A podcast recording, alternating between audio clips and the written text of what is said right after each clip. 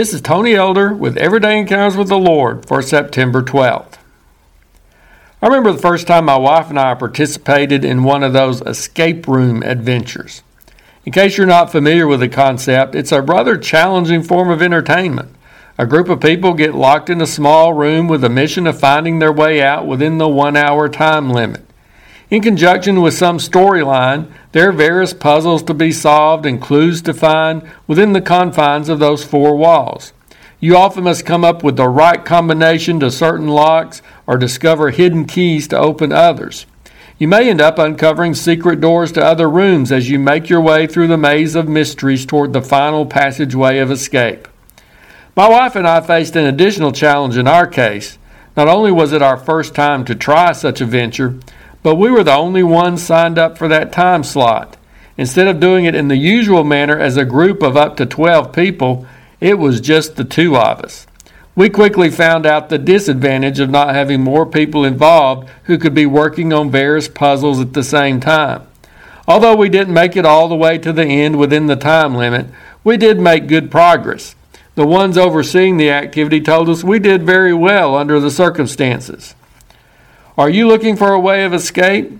Sometimes we may be looking for ways out of difficult personal situations.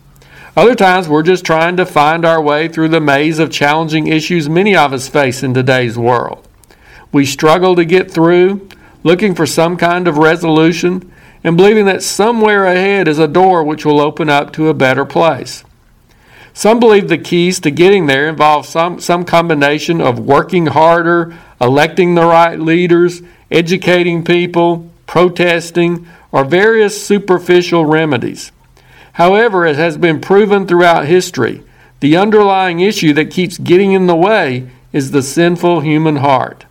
Unless we deal with that problem, we may make our rooms look better or make our confinement more tolerable, but we're not going to find the way of escape. The signs are all around us if we'll pay attention and be willing to receive them. One of our problems is that we're ignoring one of the main sources of clues as to how to escape. We're pushing God's Word farther away from our hearts and minds.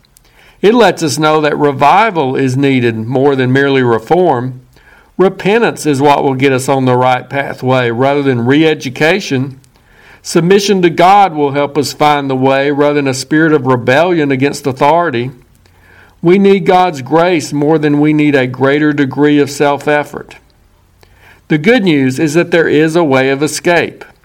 Not only is there a better place at the end of the journey, but we would be better off in relation to many of the issues we're struggling with right now if we would be willing to follow God's way.